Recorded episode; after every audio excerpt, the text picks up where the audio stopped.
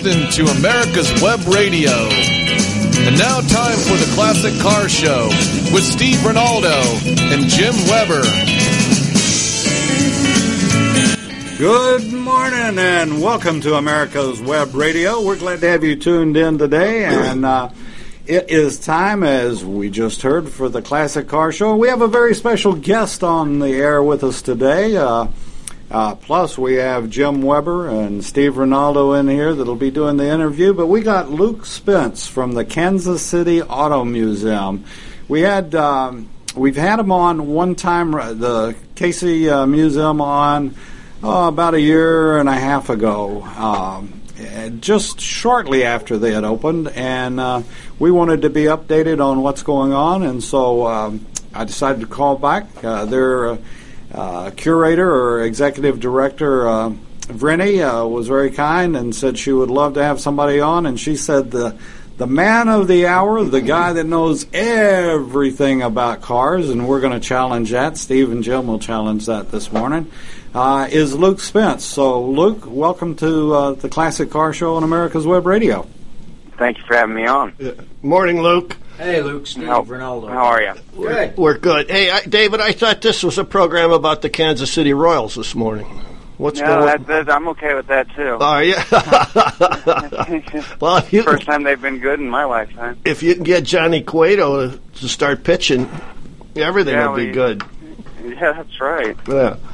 Well, I guess uh, you've been around since it opened, and Yeah, uh, um, I actually started with the museum um, as a volunteer, and then I uh, I moved into the curator position when uh, uh, our old executive director and our curator left uh, left us to go on to greener pastures, I guess you would say, and uh, I stepped up to help fill the role, uh, fill the void that it was left by uh, our, our other curator, and uh, then Brenny uh, stepped up, and she's been the executive director for well, had the title since probably May, but she's really been doing all that kind of work since probably last September. beautiful. What uh, what what's the main feature of your museum? What would you say? Well, I, our main feature is is it's uh, it we're a 501c3, so none of the cars in the museum are actually ours. They're all local collectors. Well, not even local. We've got some as far away as Indiana, but uh, it's a constantly rotating display. We've got one room that we bring in either car clubs or do a different car theme every month, and then the rest of the museum we try to rotate the cars in and out about every four to six months. So if you come in two or three times a year, you're going to see a vastly different collection than you did before. Well, that's that's kind of kind of interesting interesting stuff. Do you concentrate on one era or one special type of car? You know, like some people are really into the '50s stuff. Some people are into the brass era stuff. Well, um, I personally, I, I try to keep it almost as eclectic as possible. We're um, we're still in an interim facility, so we're not as large as we're hoping to be someday. So we've got about twelve thousand uh, feet of display space. So we fit about thirty cars in there. So we've got everything from 1912 Model Ts to to newer Corvettes. To, I've got a Callaway Corvette in there Oh, right really? now, and and about everything in between. and that's a big range. Anything in between it is a big two. range, but you know we want to appeal to everyone's variety and taste. So, uh, so I try to keep it fresh and, and new and, and different. So I, that's kind of interesting. You don't own any of the cars in the sh- in the show. No, no, not in the museum yet. Um, we're you know, like I said, we're a 501c3, so so we're working on very limited funds, being in our infancy. Um, so we haven't had a chance to start a collection of our own, which we'd like to do, but we always would like to keep the collectors in the Kansas City area involved and be part of their community and let them show off their cars in a in a way that they've never gotten a chance to before. That, that's interesting. That's, I think that's kind of a neat approach. Now, are you in Kansas City, Kansas, or Kansas City, Missouri? Well, right now we're on the Kansas side, and we're actually in a suburb. Uh, it's uh, Olathe is actually technically where we're at, and that's about 15 minutes south of Kansas City, Kansas, or Kansas City, Missouri. Yes. But we are, Yeah. we are on the Kansas side.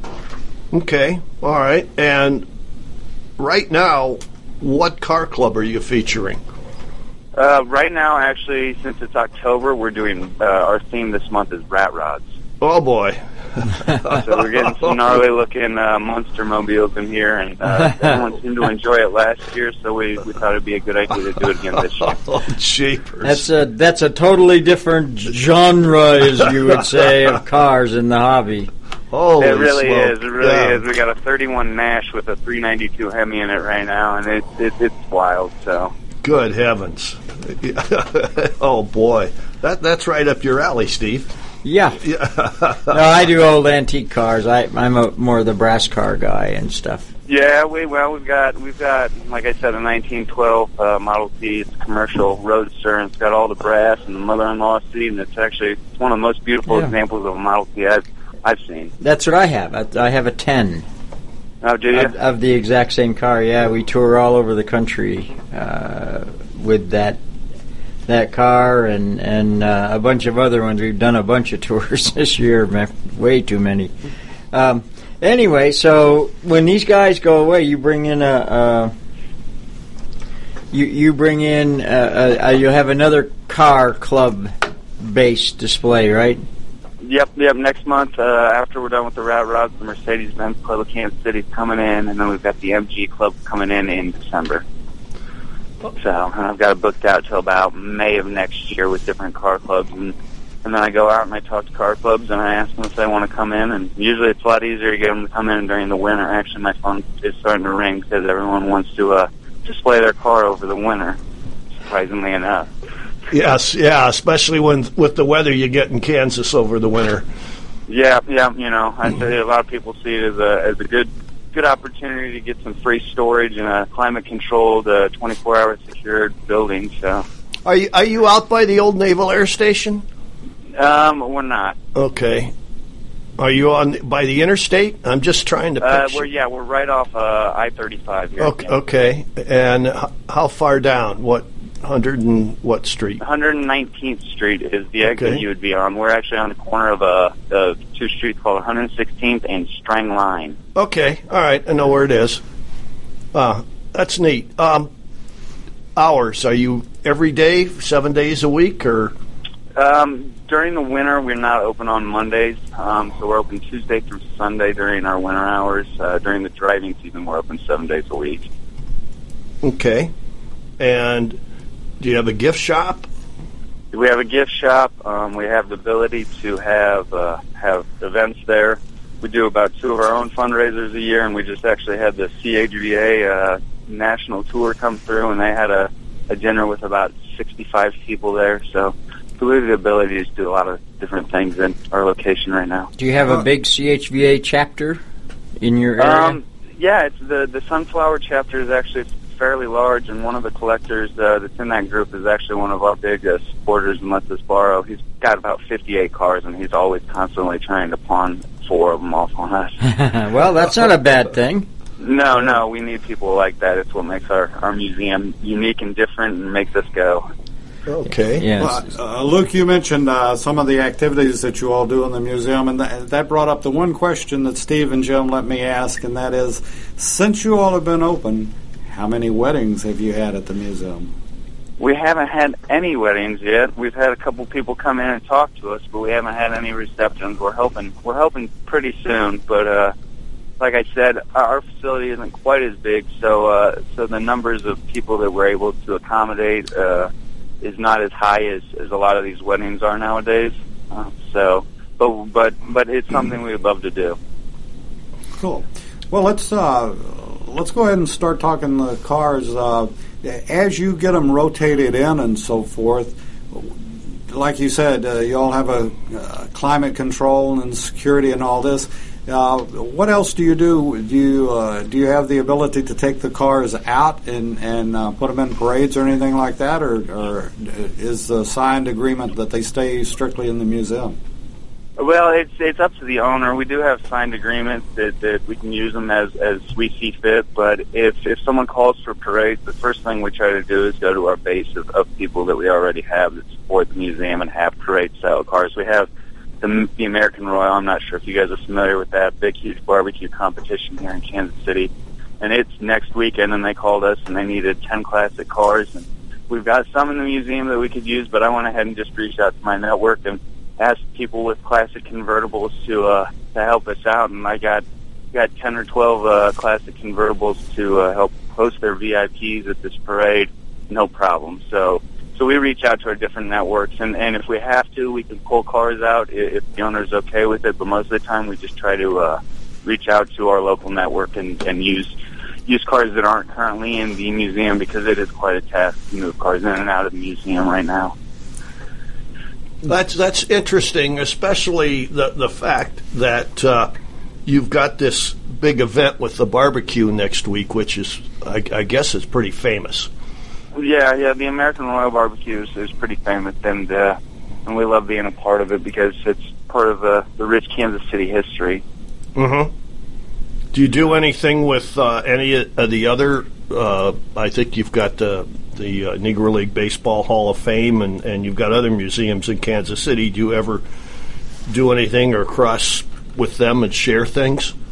Um, we haven't worked with the Negro League Baseball Museum yet. Um, we do want to. That's actually been one of the things that I've really wanted to do. We've worked with, you know, we've helped the World War One Museum try to find some cars for some of their events, and then we do get, we have had phone calls for, for the other stuff that we've got around here in Kansas City. And how about school tours? Do you get any of those where they bring uh, young young students in? Um, yeah, we do. We're we're really trying to uh, step our curriculum up um, and put a, a good curriculum in place so we can get every every age group in there, elementary, middle school, and high school. Because I'm sure you guys are well aware that that the hobby and collector car industry is is is almost dying, if you will. Um, the the old guard is getting in, up there in age, and and we're losing people that really have a passion for this. So we're trying to create a passion amongst our young fans too. Hey, Steve, I think he's talking about us. yeah, yeah, could very well be. Do you ever go to Hershey at all? To the big, the big, the big gathering? I I have not been to Hershey yet. Um, I actually worked for Grundy Worldwide a, a, years ago, and uh, and I used to go to a lot more events, uh, Monterey, and uh, and then a lot of good guys shows. I haven't ever made it out to Hershey though. That is on my on my bucket list. Well, you're too young to have a bucket list, I'm sure. I, I don't have a bucket list at this point. I have a spoon list. Is that what it is? Yeah, a real small Yeah, teaspoon. 20 years ago, it was a 55 gallon Yeah, oil drum. That's true. and that's very, very true. Yeah. Oh, boy. Um, talk about some of the car clubs. You, you mentioned the Mercedes Club, and why don't you tell our listeners, because Steve and I are AACA people and horseless carriage, tell them what Sure. CHVA is. Uh, that is the Contemporary Vehicle Historical Association, or, or vice versa. Yeah, yeah. I- Contemporary Historical Vehicle Association. Yeah. and uh, they're I'm you know I I was told that they they were a, a older they were an older club as far as they liked their cars older, but when they came in they had a they had they had everything from from DeSoto station wagons to to your '67 Mustangs to Rivieras, and um, even a brand new Challenger was there. So it kind of seems like it's it's almost like an AACA or a or something similar. Um, that, that's kind of just an open club for people of all tastes. Yeah. That, that's, that's interesting because they're, they're not as active down here, are they? No, there's we have one chapter in the Atlanta area, and that's based in Cartersville, and it's one of the original chapters. It's been around since Wow. CHVA was started. It's primarily a West Coast club. Okay. All right. okay, I'm, I'm going to jump in here and we're going to take a break. Luke will be back with you in a couple of minutes. Uh, you're listening to America's Web Radio and the Classic Car Show. Don't be hoodwinked by the left, who wants you to believe the fairy tale that we can power America on butterflies, rainbows, and pixie dust. I'm Marita Noon. Get the truth about energy on my show, America's Voice for Energy, only on America's Web Radio. Did you miss a show that you really wanted to hear? All of our programs are available for download on americaswebradio.com and on iTunes. You can listen to your favorite programs on americaswebradio.com anytime you like. Hi, this is Steve Ronaldo, host of the Classic Car Show on America's Web Radio. Uh, just talking to you about antique car insurance. I think that uh, if you're looking for the best coverage for your classic car, consider J.C. Taylor Insurance. They've been our my insurer for years in this hobby and have the top rating of every, all of the insurance companies in the hobby. When you get ready for insurance, call J.C. Taylor or visit jctaylor.com on the internet. Whether cruising the strip in a 57 Chevy or taking the family on a vacation in a 71 Oldsmobile Vista Cruiser, you need to tune in to Classic Cars with Steve Ronaldo and Jim Weber every Saturday from 8 to 9 a.m. on americaswebradio.com. You're listening to americaswebradio.com, the pioneer and leader in chat radio. Thank you for listening. And you're back on the Classic Car Show on America's Web Radio, and we do thank you for listening. This show uh, has been amazing. We started it uh, almost 10 years ago, or, or close to 10 years ago. You're kidding. Uh, 2005. Pardon? You're kidding. No. Uh, I mean, it's been more fun than a person can stand. And uh, we built quite an audience of folks uh, tuning in and uh, uh, downloading the podcast, and we do, do Wait, appreciate it. wait a minute. We got to revive Mr. Ronaldo. We're about to lose him. Is he uh, falling out of the chair? Yeah. Ten years. Yeah, Ten years, yeah. God, and the salary's just been amazing. It has. Well, it's sort of, you know, you said keep it low. You didn't want to go into that uh, one bracket of uh, having to pay the million dollars or whatever in taxes, and so we've kept it. we've tried to go along. Anyway, we have uh, Luke on, Luke Spence on from the Kansas City Auto Museum. In fact, we've got um, your website on our on our uh, streaming right now. In fact, I'll put it over there as we're speaking. Uh, Luke, tell me, I noticed that you all have a uh, cars and coffee. Tell us about that and when is it and that type of thing. Yeah, we do a Cars and Coffee um, first Saturday and third Saturday of every month. And basically, what we do is we provide coffee and donuts for uh, classic car and uh, collector car enthusiasts in Kansas City. It's open up to all makes and models, and, and we open the museum about two hours early, about 8 a.m. And we just uh, we let we let all those guys have some car or some donuts and some coffee, and uh, bring their cars in and hang out and just uh, do a little impromptu little car cruise in in the morning because uh, you know we know car guys like uh, cars and coffee. Yeah. What what usually shows up? Is it very eclectic too, or is it anything specific? It's pretty eclectic. We get um, at at these we actually get a, some of the younger crowd coming out too with uh, some newer model stuff. You know, um, the younger kids are into the uh, BMWs and, and the, the M3s and, and the Hondas and the, the Lexuses. But but we get everything from from gassers. We had a we had a Henry J. Gasser at our last one to uh, Wow. to even to even to even bikes. You know, we've got people who bring in their Ducatis, and then the Ferrari Club here in Kansas City will occasionally show up with their new newer make Ferraris. So so it is a very eclectic, and we range anywhere from sometimes it, depending on the weather, we have. 40 to, um, I think our highest number is about 250 cars show up to this thing. Okay. Yeah. And r- today's the third Saturday, isn't it? Uh, was- today is is actually the fourth Saturday. Fourth. here. Okay. Yeah. Yeah, I, I, so- get- I don't pay attention to the I- I know, calendar. every day Saturday. Yeah. All right. Well, then. Every night is Saturday night, and every day is Sunday. Our- that was our theme in, in college. Oh man, I'll tell you, this is a loo- loose group this morning, Luke. Yeah. It's a good thing. Yeah, it is. Um, all right, look, right now you got rat rods on the floor, and you've got a 1912T with a mother-in-law Mm-hmm. seat. So what else is in there? What else do we have in there? Um, we have uh, 1920 Studebaker Special 6. We've got a 1921 Sunbeam. We've got a 25 Hudson. What else do we have? We have a 62 Studebaker Lark, a 59 Studebaker three-quarter ton pickup truck.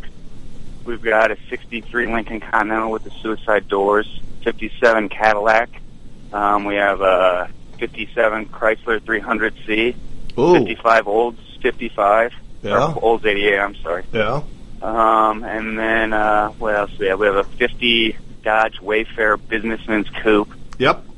Um, Well, and those then we've got a, nice we got a 62 Corvette, a 91 Corvette, and then we've got um, one of our, our local clubs called uh, called Central Auto Racing Boosters. We we've given them a small portion of the museum to display their their museum. So it's a museum within a museum, and they've got um, they've got two sprint uh, classic sprint cars and a classic midget in, in the museum Cool. right now too.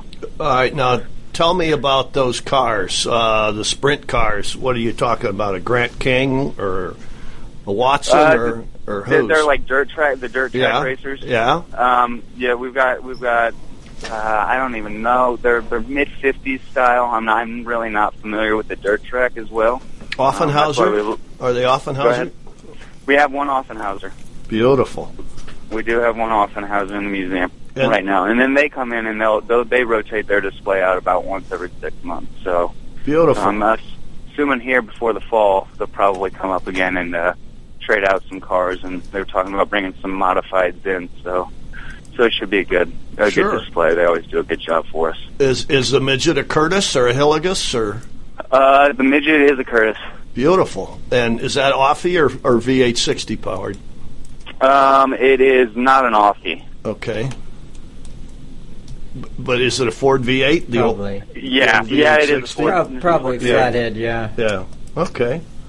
That that sounds neat. A museum within a museum. You're the first one to, to tell us that of all the museums that we've talked about. So yeah, well, yeah, well, like I said, we like to get everyone in the Kansas City area involved. We're really, really Beautiful. community well, that's a organized. that's a big dirt country. track area. It is, area. yeah. That's yeah. big time stuff. All out there. Midwest. Well, and Knoxville isn't that far. Knoxville's about two hours Yeah, isn't away. that where they have the championship? yeah, yeah. Outlaws and everything else. Yeah. That's that's where the witch doctors and the voodoo guys show up to set up the chassis. Yeah, the good guys. Yeah, yeah. Um, I, I sort of misunderstood. I thought that, that what, what you were saying was that when you had like these rat rod guys, that that was all there was in there at any time. No, that's just uh, that's just our one parlor. We have one parlor that uh, we call our drive-in display because we have it set up like a, uh, a 50s drive-in. We've got a movie screen that we can project movies onto, and then we bring in about eight to ten different cars from every club into that little parlor, and then the cool. rest of the Yeah. museum is more of our static museum, and it stays it stays about the way it is uh, for about six to six to eight months. So, do you actually run a movie in there? Uh, we can, yeah, we do. Um, not all the time, but we do run movies in there quite a bit. Um, actually, back in um, June for our for our one year anniversary, we did a we did a fundraiser for the Ju- Juvenile Diabetes Research Foundation, and uh, the the theme that month was uh, Legends of Hot Rodding. And here in Kansas City, we actually have the, the gentleman who owns Pete and Jake's Sure. Yeah. Yeah. Yeah. he Jake's he owns yeah. he Yeah. owns the California Kid from Yes. the movie Yes. that Martin Sheen was in. So he brought in the California Kid along with um, three other very historic, very uh, very nationally renowned hot rods, and we displayed those in there. And we actually played the California Kid on the big screen during the event, with obviously with the sound off. But uh, but that was that was a really neat thing to see because you could actually see the car in the movie, and then you'd look down from the screen. Yeah, and the car was that's, a, sitting right that's a there. great idea. That's, Yeah. that's a great idea to do. Yeah. And, and, and a suggestion for next year Sure. for your fundraiser: do a James Dean night. James Dean, I, that would be a good one too. Yeah, yeah, because uh, I'm not sure which There's movie. only one car. well, no, not the Porsche uh, 550 Spider, but he had a he had a lead sled. He or he was in a movie with a lead sled. Yeah, Rebel Without a Cause. yeah, yeah, You could there, see, see, Luke. We just put the show together for you. There you go. Yeah, I'm always open for suggestions. Yeah, and bring some lead sleds in. That's right. Yeah, you know, I love this too. I'm, I'm a big 49 Mercury. Oh, say. yeah, Yeah, that's yeah. the- We, we've got a guy here that's a, a friend of Steve's and mine called Bugsy, and he spends his whole life looking for old lead sleds and old shoe boxes. And he goes all over, and he'll buy one. He'll keep it a while. He'll sell, sell it, it, yeah. and go buy another one. And I There's bet what, what nothing you- wrong with that. No. We've got actually a couple of our volunteers who do very similar. Some retired gentlemen who uh, who go around to local uh, auctions and they'll keep a car for three or four months, and then once they're done with it, they sell it and make a little bit of money and move on to the next Yeah. one. Yeah, and it gets the car a new life too. I mean, Yeah. yeah, Well, Yeah, it really does. You know, like I always tell people, we don't really own these cars. We just take care of them for a little while, and hopefully we can pass them on to someone who's going to take care of them just as well as we did. Yeah, that's uh, Well, who there was a customizer. I think you could have a you could have an animal house night. get some big get get some big Lincolns. Yeah, and invite and invite Steve because Steve. Yeah, well, we we had Cadillac Club in there last year, November last year, and I'll tell you what, that was a. Uh, we had about nine Cadillacs in our room, and that was a tight squeeze. We had everything from the 38 V16 Cadillac to uh, to to 57, your your standard 57. So it was it was pretty it was a pretty cool display. Yeah, I just dro- I was just on a tour in Ohio, the AACA Founders Tour. Borrowed a car from a friend of mine, a '58 four-door Eldorado, Mm. and that thing was huge. I, on, you put a parking space, it stuck out three feet in the standard parking pit. It did.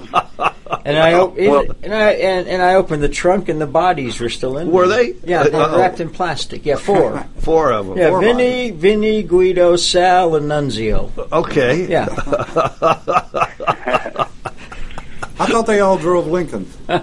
Uh, not these guys. No, no. They weren't driving anything. But I know I can only fit nine. I have a big Cadillac too, so Yeah. 37. Look, look, do you get out on the? And uh, two questions. One is: is the facility uh, a ground floor facility only, or do you have? Is it two story or? It's uh, it's two stories. All of our vehicles are on the first floor. Um, we have an interactive room upstairs. Actually, the way the way um, our museum is is is our old board president is actually a lawyer, and he bought a building and uh, he runs his law firm out of about seventy five percent of the upstairs, and then the museum uh, occupies about a quarter of the upstairs and then the rest of the downstairs. And then upstairs, like I said, we have an interactive uh, area where we've got we've got a movie screening room. We're currently building an archive, and then we've got two or three simulators, depending on the day and whether or not they're cooperating, that people can get in on and uh, and drive classic cars and, and race classic cars on on Nuremberg or, or wherever you want to race them. So. now that that uh, interesting. So, at this point, too, I believe I understand that you all are are looking for another uh, facility, and at some point will uh, expand and, and move into another facility. Is that correct? That is correct. Uh, our ultimate goal is hopefully in the next three to five years is to build, uh, open a facility that's hopefully about five times the size. So, so we'd be looking at about sixty thousand square feet, and then it would have a restoration shop on site, which I'm really excited about, and a dedicated event space, which I'm also excited about because a lot of times these, the girls book these events, and then they wanted me to move all these cars around to to accommodate them, and and I'll tell you what, that gets that gets tiring. well, let me ask. uh, What you what you just said is very ambitious, and with a uh, you, there must be something in the museum that's telling you all to do this, and and yet uh, uh, the the traffic. Do you feel like the traffic to um, your museum uh, more obviously must justify it because other other museums uh, seem to have problems with traffic on occasions as far as getting folks in. Well, you know, right now we're young, and I know there's a lot of excitement because we're young. When there's something new out there, a lot of people garner a lot of attention towards it. But let's see, June, it was either June or July last year, we had about 600 people come through, and then our number this year was about 1,200. So we doubled our number over the course of the last year. So we, we, we know Kansas City wants something like we have because up until we opened up, Kansas City was the largest metropolitan area without a public automotive museum. So there is there is a want and a need for this. Kansas City's got such a deep history in the automobile that it, that it really is a shame that you don't have a place that actually focuses in on the history and then also allows you to see some of the classic cars that you would never really get to see. With that being said, we're going to take our uh, second break. We'll be back with Luke uh, talking about the Kansas City Museum right after this. Hi, this is Steve Ronaldo, host of the Classic Car Show on America's Web Radio. Uh, just talking to you about anti-car insurance. I think that uh, if you're looking for the best coverage for your classic car, consider JC Taylor Insurance. They've been our my insurer for years in this hobby and have the top rating of every, all of the insurance companies in the hobby. When you get ready for insurance, call JC Taylor or visit jctaylor.com on the internet. Hello, I'm Dr. Mike Koriwchak. Have you ever wondered what doctors talk about amongst themselves? If you do, join us on the Doctor's Lounge and hear the doctors' conversations amongst themselves. Join me and my co-host, Dr. Hal Scherz, every Thursday morning, 8 to 9 a.m. Affordable health insurance was the promise of Obamacare, but for many, the government mandate caused more problems than it solved. This is Dr. Elaina George from Medicine on Call, and I want to tell you about a truly affordable alternative allowed under Obamacare, Liberty Health Share. Liberty Health Share bypasses doctor and hospital panels, giving you the freedom to choose. And with a maximum of $500 out of pocket per person and 100% coverage up to $1 million per year per occurrence, you can rest assured knowing you and your family are protected. Coverage starts as low as $107 per month and also includes dental, vision, pharmacy, and holistic care. Liberty HealthShare puts you back in charge of your health. Visit them online at libertyoncall.org.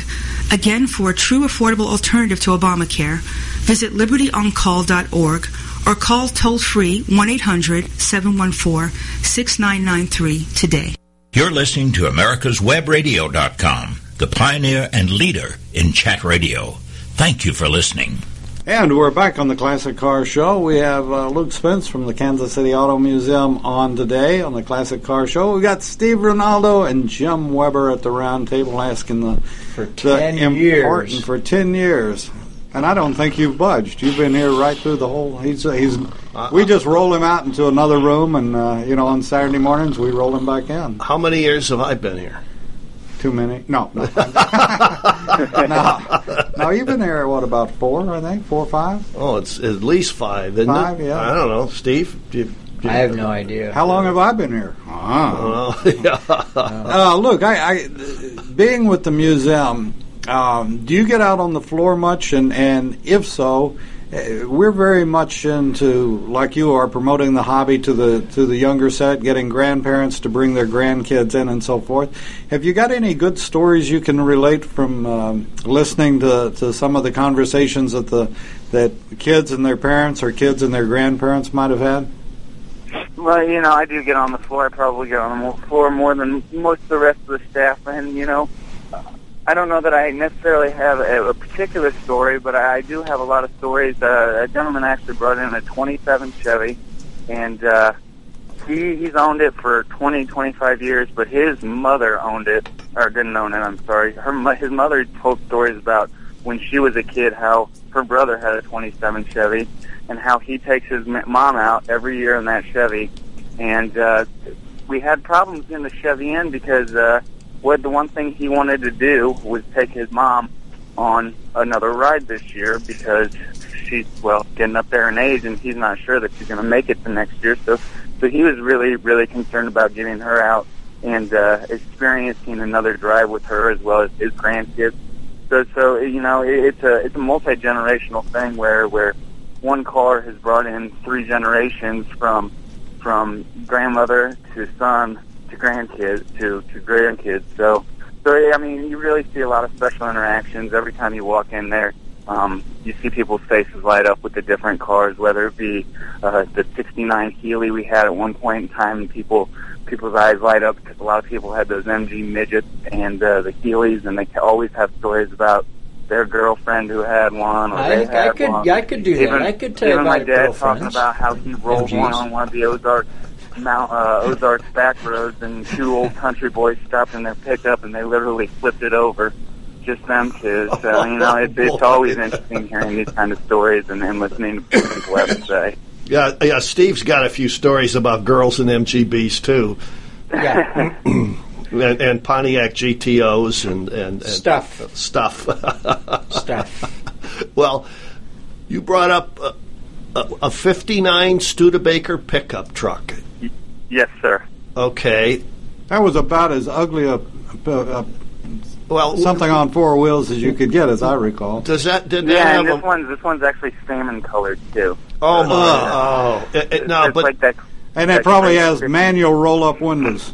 yes. Yeah, manual roll up windows, manual transmission. That thing is it's a beast. It's it's one of the biggest cars we've got in there, but it's it's something uh, you don't see many of those uh, Studebaker pickup trucks No. around anymore. So No. Well, does that have the nose on it from the Lark, or is it the old truck nose? Hold on, hold on. it's the old truck nose. Oh boy! And and this is a half ton, It's a three quarter ton. three quarter ton. Big. Oh boy! Big one. Yeah. Now, with that being said, do you remember the old international uh, pickups Sure. Oh yeah. Yeah. that were were around for years? I guess they died in the in the late fifties, didn't they? Well, so no, sixties in the sixties they were still selling pickups in the sixties, and Scouts through the seventies. Yeah, I was gonna say the Scout was into the seventies. Yeah, th- those came pre-rusted from the factory. yeah, yeah. Well, you know, it is automatic patina. They're they're neat vehicles. If you could find a Scout that wasn't ferrous oxide dust, it'd be beautiful, especially Oh with yeah, a V8. there's, there's there's a there's a rabid cult following for the Scout. yeah, It's, well, it's amazing. they uh, there's a big uh, parts source and everything. They put out a publication about quarterly that's very good. Really? Um, was there in Kansas City any any car manufacturers? No, there's a Ford plant. No, I know. I mean, you Yeah. know, uh, their own, their yeah. own, Oh, I got you. Okay. their own. Any classic car manufacturer? Yeah. Well, no, just uh, like you know, uh, uh, Studebaker or Packard or somebody had a, that was their headquarters, and they built X number of cars and stuff. Oh, um, you know, there's not any big names like that. There was a there was a gentleman named Terry Stafford who built the Stafford out of here, and the Stafford got most of its notoriety because Harry Truman actually, um, when he was a, a younger kid, he was a pretty well known hot rodder, and uh, he had Harry Truman? he- yeah, Harry You're Truman. kidding? And so he had a Stafford, and he had hot rodded it out. And actually, the story goes that the Independence Police Department knew Harry really pretty well because of him and his hot rodded Stafford. So- I really find that hard to believe. I mean, I you know, Yeah. I really do. No, I don't. I I I, I think that's cool. I don't. That had to be before he was married. Well, yeah, Yeah, that was before know, he was married, and then after after he got uh, done with his presidency, he was actually it was really well known that he uh, big car guy. I, I think he loved Chryslers, Yes. and uh, he would trade in his car every two years to get a new Chrysler. And uh, to the day he died, he was the one who drove. He didn't have any any chauffeurs or anything like that. So so he's he was a true and true car guy. I Yeah. wonder if he had a, a, a little plaque in the seat. The butt stops here. the butt stops here. Japers. Who's writing your material this morning? well, what other unusual vehicles do you? I know you got rat rods now, but that wander through there.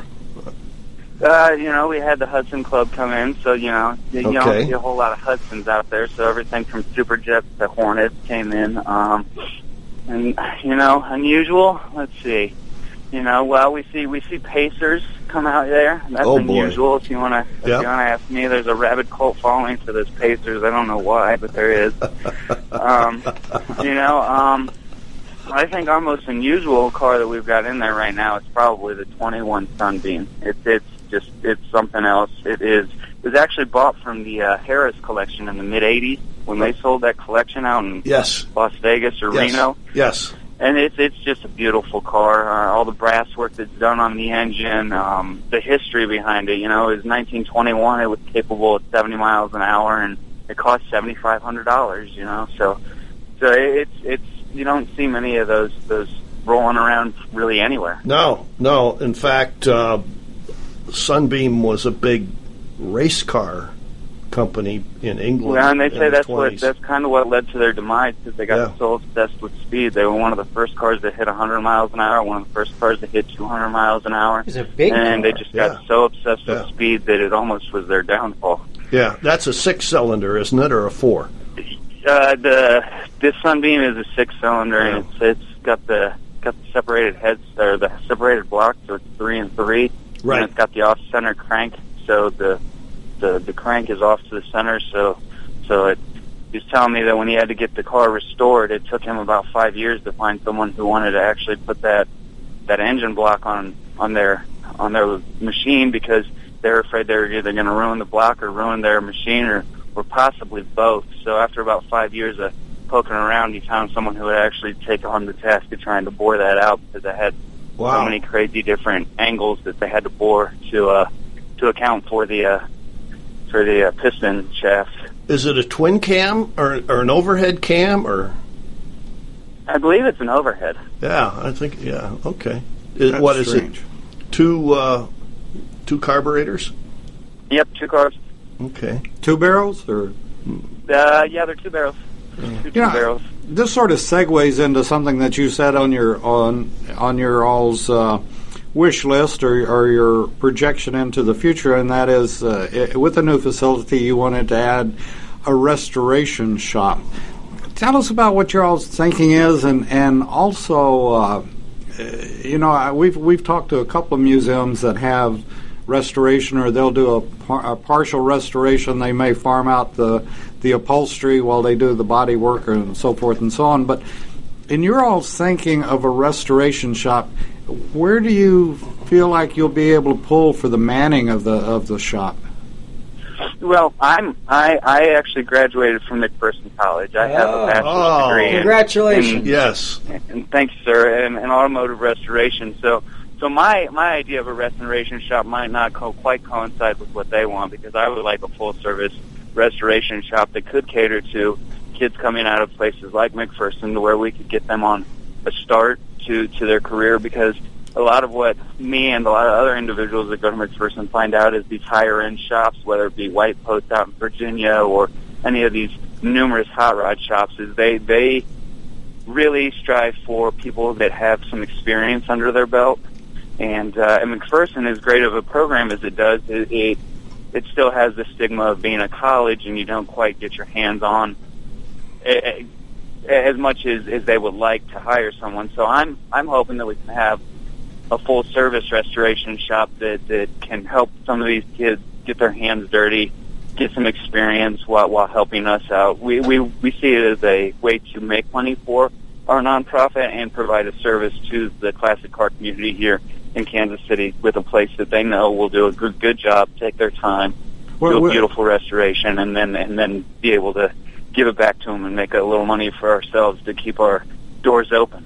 Yeah. How uh, with that? How far a stretch do you think uh, that type of restoration shop would? Ha- how many miles away would people do you do you foresee people coming to you? a couple of hundred miles, or do you feel, feel like uh, people would ship cars in from across country to you?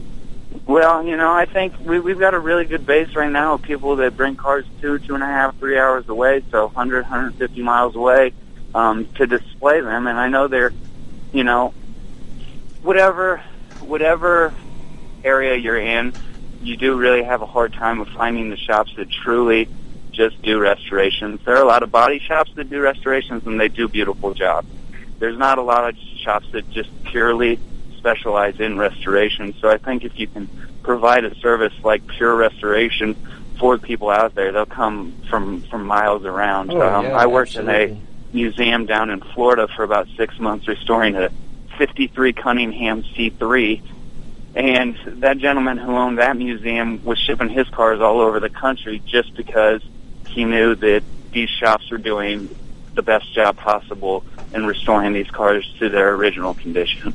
Luke, we're going to have to stop at that point and uh, take our final break. You're listening to America's Web Radio, the Classic Car Show, and we're delighted to have Luke Spence on with us from the Kansas City Museum. beach We'll be back right after this. Hi, this is Steve Ronaldo, host of the Classic Car Show on America's Web Radio.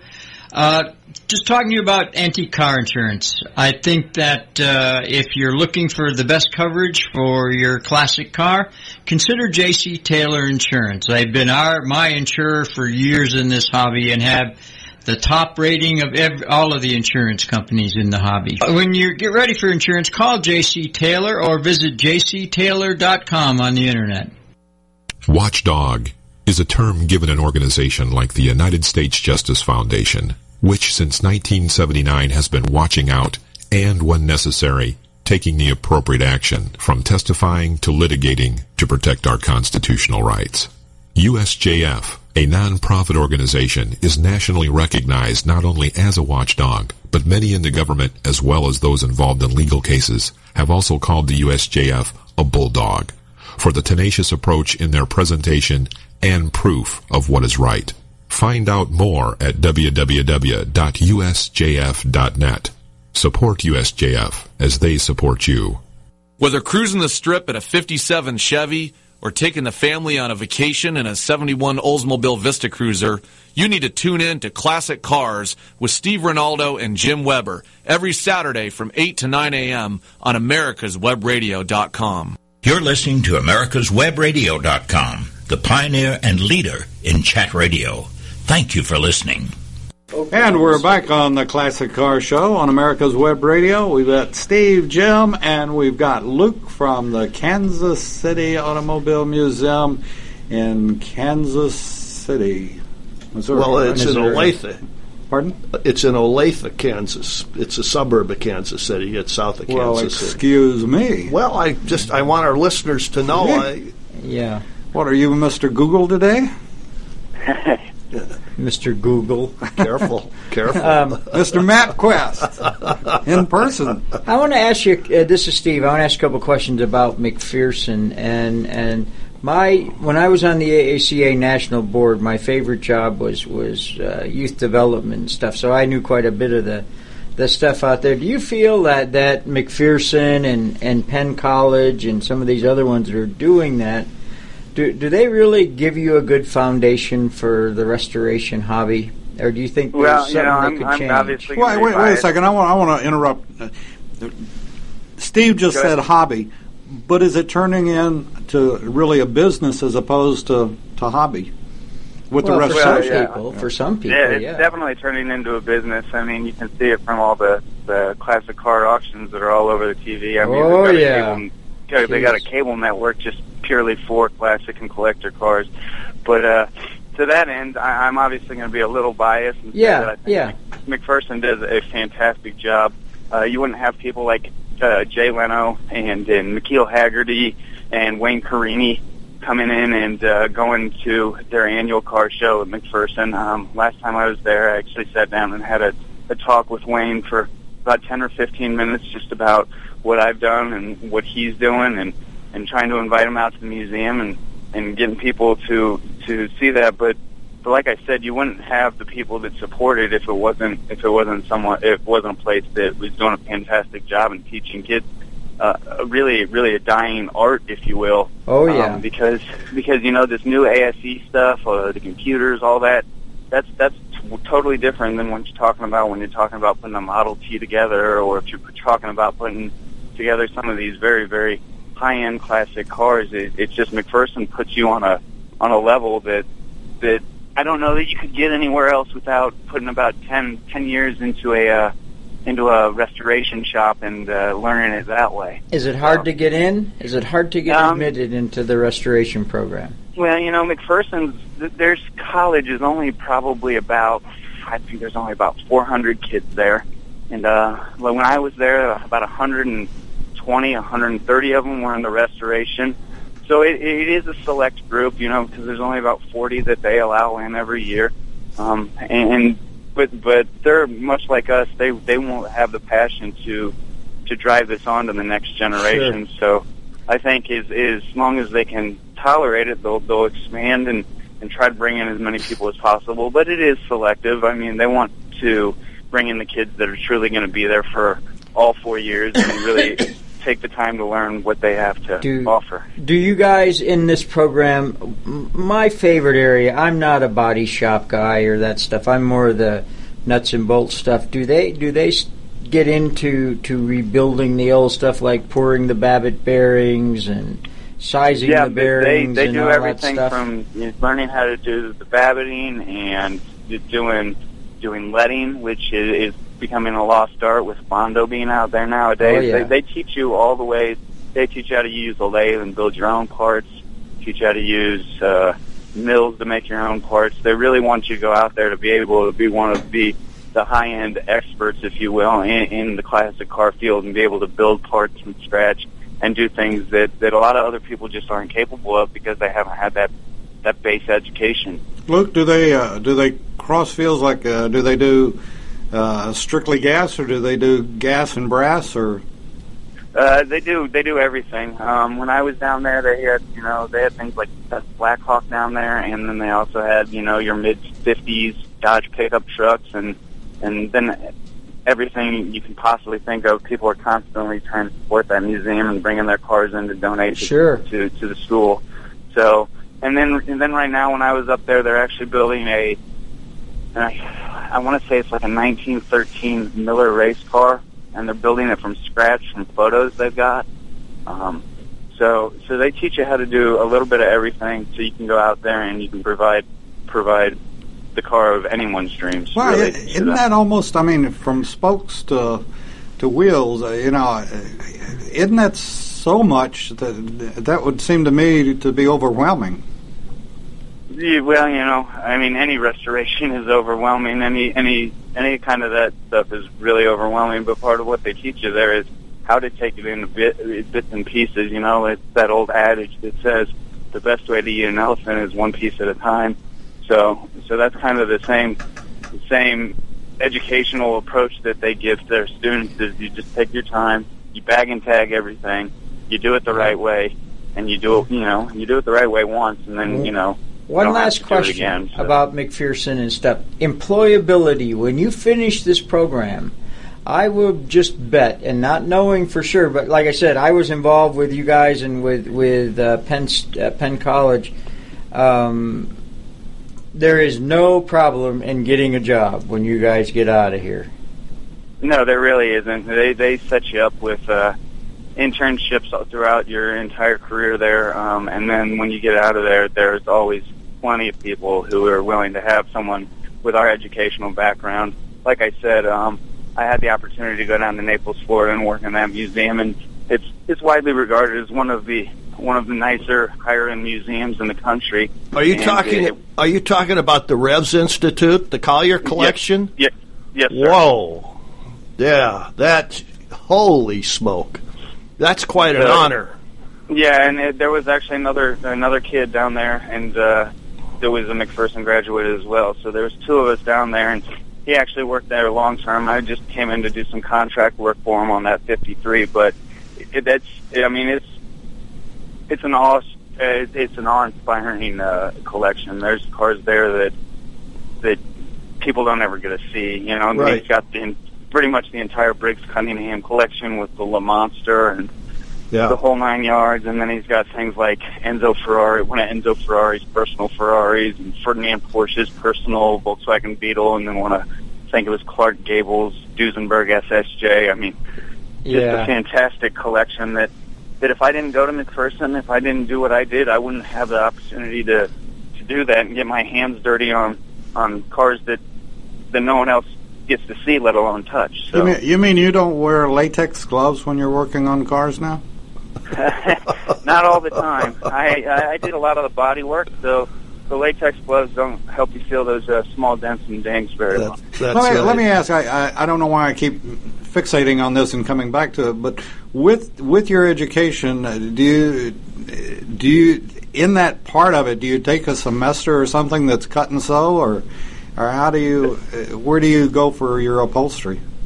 Uh, we, we do have a semester four for our trim class. Uh, we have our a final our final trim class, and then we also have an upholstery class that, that teaches you how to cut and sew. Yeah, for for two hours, three times a week, I'd go in there, and I was sitting behind a sewing machine like like a grandma and sewing out panels for for old cars and building seats for old cars and.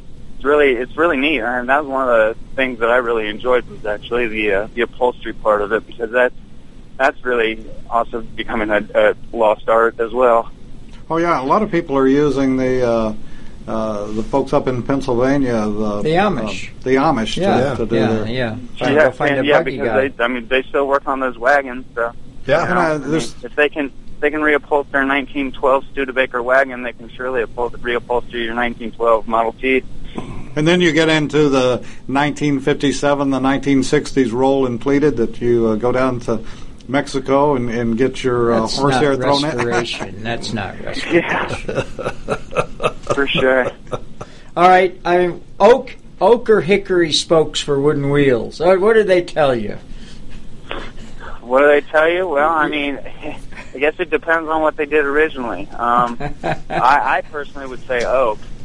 Um, Yeah, that's a huge uh, controversy in the brass card. Oak or hickory? All, uh, are, are, you know, they always talk about that stuff. Yeah, well, you can find uh, people fighting about all sorts of stuff Yes, in the just- plastic car industry, as I'm sure you will know. But, um, www.lunatic.com.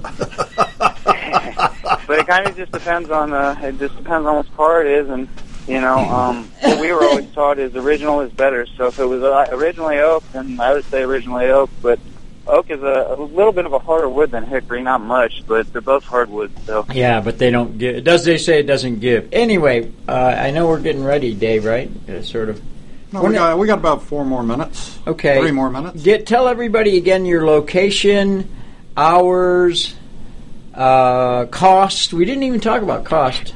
Um, we are open Tuesdays through Sundays, ten to five Tuesday through Saturday, and then noon to five on Sundays during the uh, the off the off peak.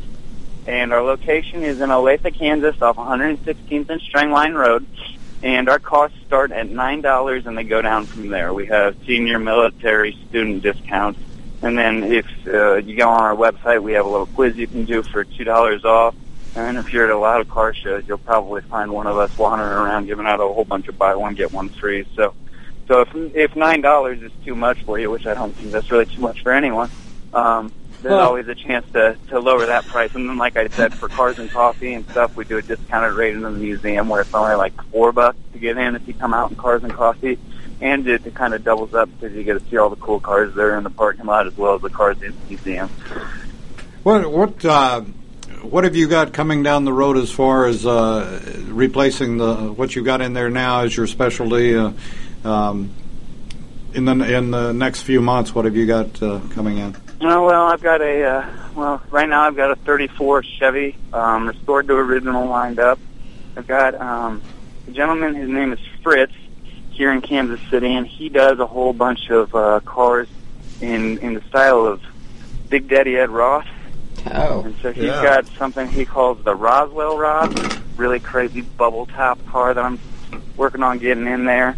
Um, a gentleman's going to bring in out a Corvette ZL1 uh, or ZR1, um, and then and then honestly, um, our, our winter is pretty much set for our main display. Other than um, obviously, I said the Mercedes Benz Club is coming in. We've got the Porsche com- Club coming in, the Volkswagen Club, Buick, um, Camaros are coming in in May of next year.